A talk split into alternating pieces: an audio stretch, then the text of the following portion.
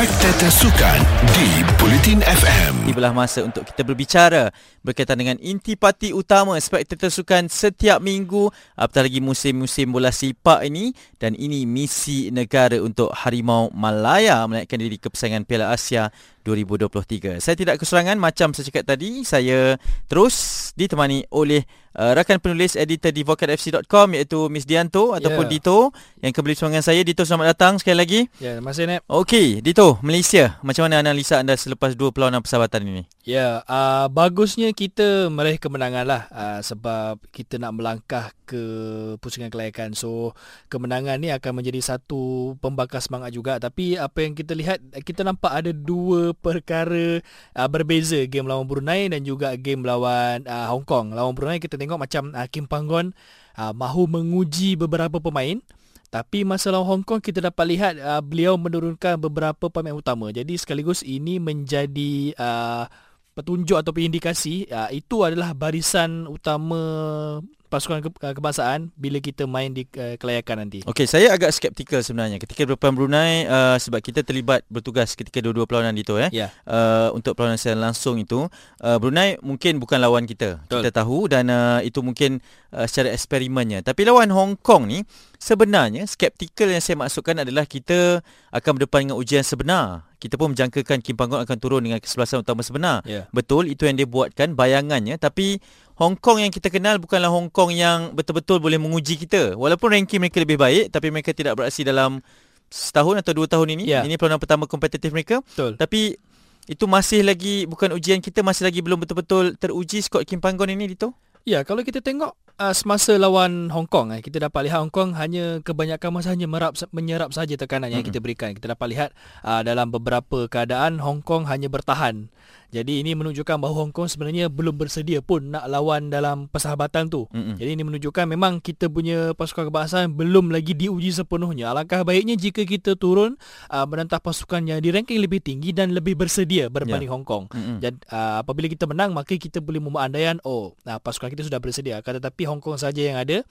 Tapi kemenangan tetap kemenangan saya, saya rasa itu menjadi satu tonik lah untuk pasukan negara. Okey, pemain yang mendapat perhatian anda selepas dua perlawanan ini saya percaya bukan di Paula sebab uh, di Paula yang paling hangat diperkatakan tapi Betul. siapa pilihan anda untuk yang betul-betul akan menyinar pada kempen kali ini Dito? Ya, saya melihat Syamil Kutiaba. Uh-huh. Di sini kita sedia maklum Syamil ni kebanyakan masa diletakkan sebagai pemain bertahan defensive midfielder uh-huh. pemain tengah bertahan. Namun uh, kita dapat lihat dalam dua perlawanan ni beliau menyinar uh, dalam segi menyerang juga dari segi attacking. Jadi ini menunjukkan bahawa barisan tengah kita uh, kita ada Safir Rahim dan juga kita ada Syamil Kutiaba. Ini merupakan dua pemain yang akan menjadi kunci utama. Kita tahu Safir Rahim dia punya impact dan juga dia punya pengaruh dalam pasukan amat kuat. Tapi adanya Syamil ni uh, menjadi backup yang cukup cukup baik untuk Kim Panggo dalam pasukan tu. Okey, kempen ataupun siri perlawanan persahabatan kita lupakan. Yeah. Memang kita berjaya mendominasi dengan sangat baik.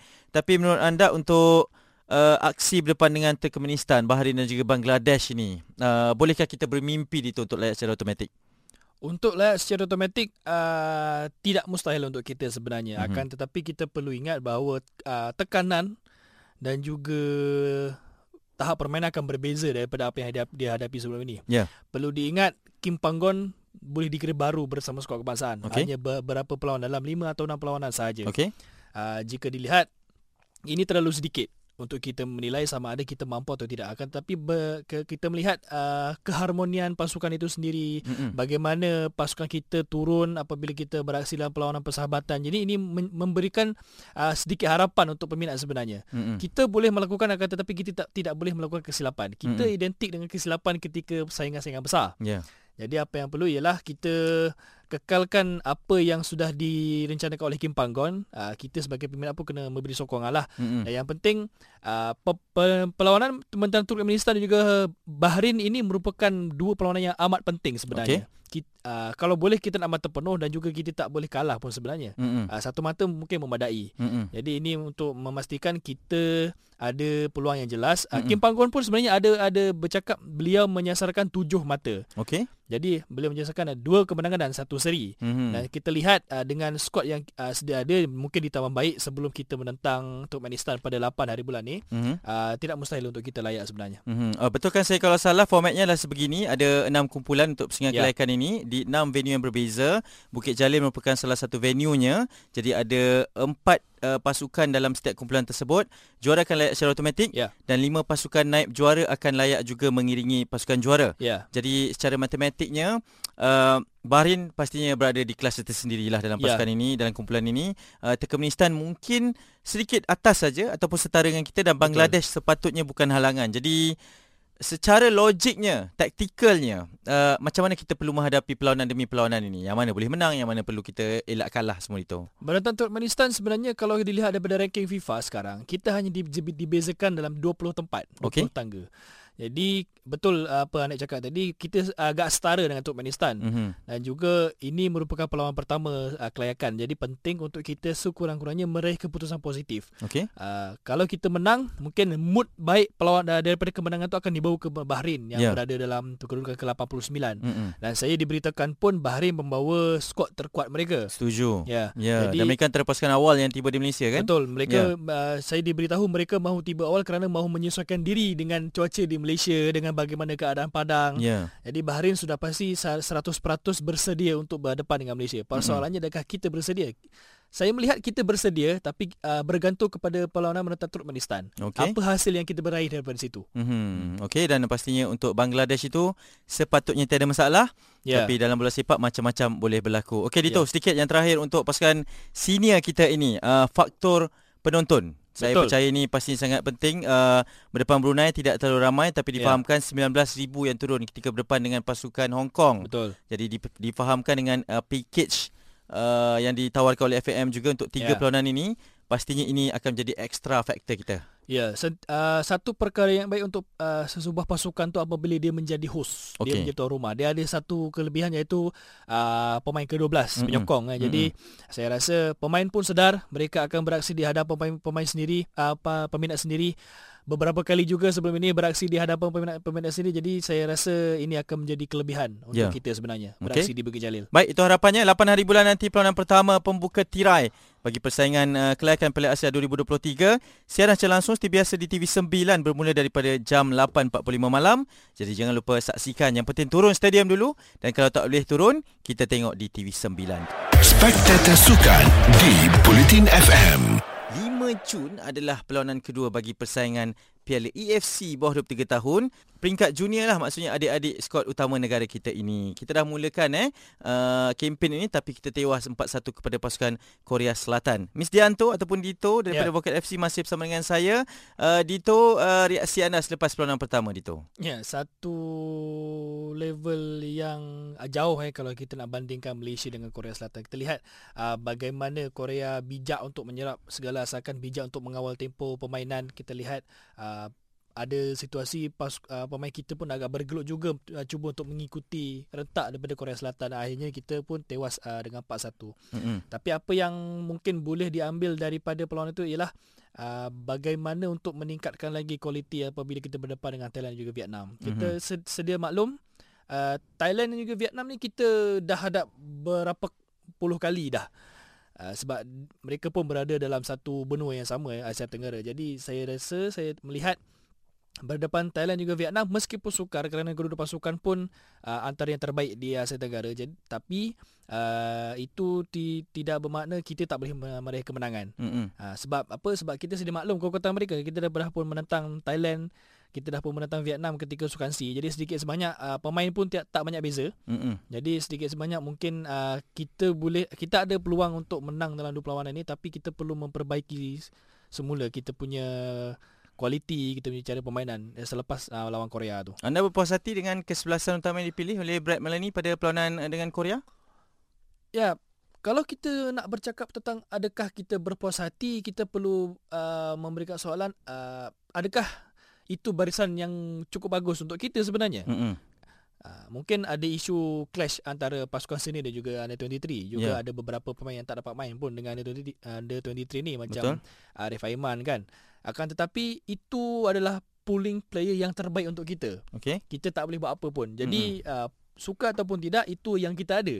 Jadi uh, Brett Maloney pun rasanya tiada banyak pilihan. Ya. Itu saja yang boleh diturunkan oleh beliau. Jadi uh, mungkin dari segi berpuas hati mungkin kurang. Tetapi apa yang kita ada itulah yang kita turunkan. Tapi mungkin ada sisi yang positif yang boleh kita bawakan daripada perlawanan yang lalu untuk berdepan dengan dua lagi pasukan ni Thailand dan juga Vietnam. Mungkin perlu membawa semangat ketika kita menjadikan satu gol Mukairi. Eh. Okey. Uh, kita t- lihat uh, bagaimana satu hantaran yang baik daripada Nik Akif ke Mukairi dan pada ketika pada ketika itu mungkin uh, sedikit sebanyak memberi sinar kepada peminat tapi mungkin uh, Korea terlalu bagus dan kita juga mungkin sedikit berpuas hati dengan gol dijaringkan Mhm. uh, sebab itu ada dua gol cepat daripada Korea pada akhir perlawanan eh. Mm-mm. dan itu mungkin boleh dibawa ke perlawanan menentang Thailand dan juga Vietnam. Mm-hmm. Hari Saikal, uh, saya antara yang tweet juga berkenaan Ya. dengan beliau. Awak juga Setuju. pastinya tertarik dan uh, kalau nak diingatkan dia juga antara pemain muda yang dibawa ketika Sukan C 2019 Ya. kan uh, di bawah uh, walaupun baru berusia 17 tahun pada ketika itu. Betul. Uh, jadi itu mungkin antara sinarnya untuk pasukan kebangsaan ini. Ya, kalau kita lihat uh, segala usaha untuk bertahan akan bermula daripada Haris Haikal. Mhm. Dan perkara ini pun tidak boleh berterusan. Mhm. Haris Haris Haikal bagus. Kita tak boleh nak nafikan tapi bagaimana dengan partner beliau? Mhm. Bagaimana dengan pemain di hadapan beliau yang berada di tengah? Okey. Semua kena main, main peranan kerana kita, kita perlu uh, ingat Thailand membawa ramai bintang di saingan Thai League dan juga luar negara. Okey. Mereka membawa uh, pemain seperti Tanawat, Ya. Ekanit Panya yang Hmm. pernah membantu Chiang Rai juara Thai League. Mereka juga ada Ben Davis. Okey, Mereka betul. juga ada Supanat Menta. Supanat betul? Ya, penjaring termuda dalam uh, uh, AFC Champions League. Ya. Jadi uh, per, pemain kita perlu ber, ber, beraksi ataupun bertahan sebagai satu unit. Mhm. Tidak perlu ataupun uh, mengharapkan Haris Haikal seorang saja untuk memulakan semua benda ketika bertahan. Tak boleh. Ya. Kita ber, perlu beraksi sebagai satu unit untuk memastikan pemain-pemain yang sebut tadi Mhm. tidak membuat kacau di bahagian pertahanan. Kerana pemain yang sebut yang saya sebut tadi memang cukup berkualiti. Ya betul dan saya percaya ketika kita media Malaysia ni berbicara mengenai nama-nama pemain Thailand Ya. Nama-nama yang akan muncul di media mereka juga untuk pasukan Malaysia adalah seperti Lukman Hakim, Betul. Hadi Fayad yang sepatutnya adalah uh, termasuk Mukhairi Ajmal juga. Ya. Mereka mungkin berbincang tentang pengalaman ni Akif di persaingan Liga Utama Ya. kan. Tapi malangnya bagi saya kerana saya berkata malang ni kerana pemain-pemain kita belum lagi muncul, belum lagi turn up untuk misi sebegini tidak menepati keupayaan ataupun kredibiliti mereka Lukman Hakim terutamanya Dito. Ya. Uh, pemilihan pemain yang bagus ni. Uh, kita bercakap mengenai Lokman. Banyak ber, uh, apa cakap-cakap yang mengatakan bahawa oh mungkin Lokman macam ni macam tu kan. Ya. Tapi sebenarnya kita dapat lihat uh, beliau masih lagi belum gini susah untuk kita nak terima tapi itulah hakikatnya. Okey. Masih lagi uh, belum menunjukkan posisi sebenar bersama skor bawah 23. Mhm. Dalam dua saingan lah yang kita lihat uh, Sukan C dan juga uh, ada ada bawah 23 ini. Ya. Jadi saya harap pemain seperti Lokman, Hadi, Mukairi dan Joni Akif ni mampu untuk bangkit pada Thailand sebab penting juga untuk kita meraih kemenangan sebenarnya untuk Mm-mm. kita menghidupkan semula peluang layak ke uh, pusingan seterusnya. Ya, okey. Itu Thailand. Vietnam nanti pun akan bertemu juga. Satu lagi cabaran. Uh, dah menghasilkan dua jaringan world class bagi pasukan Vietnam. Ya. Terutamanya dalam perlawanan pertama. Uh, ada ke tidak ni sinar untuk kita layak ni? Sebab sebab kita tak boleh nafikan FAM awal-awal lagi dah cakap ini hanya pendedahan. Dito. Ya. Uh, boleh dipersoalkan sebenarnya kenyataan daripada FM. Ya. Kenapa mereka ber, uh, memberitahu kepada peminat uh, ini hanya pendedahan. Mm-mm. Walhal layak ke saingan tersebut pun sudah kita perlu ada mentaliti untuk menang. Kita, kita perlu ada mentaliti untuk cuba menewaskan semua pasukan yang kita hadapi. Mm-mm. Tak kira lah dalam uh, persaingan kumpulan ke uh, dan juga peringkat seterusnya. Mm-mm. Tapi berdepan Viet, uh, Thailand Vietnam uh, masih ada uh, cahaya sinar untuk kita untuk meraih kemenangan. Mhm. Dengan apa yang pasti pemain perlu memperbaiki apa yang ditunjukkan ketika menentang Korea. Pelbagai rangkuman, berita semasa, sukan dan hiburan. Bulletin FM, isu semasa dan info terkini.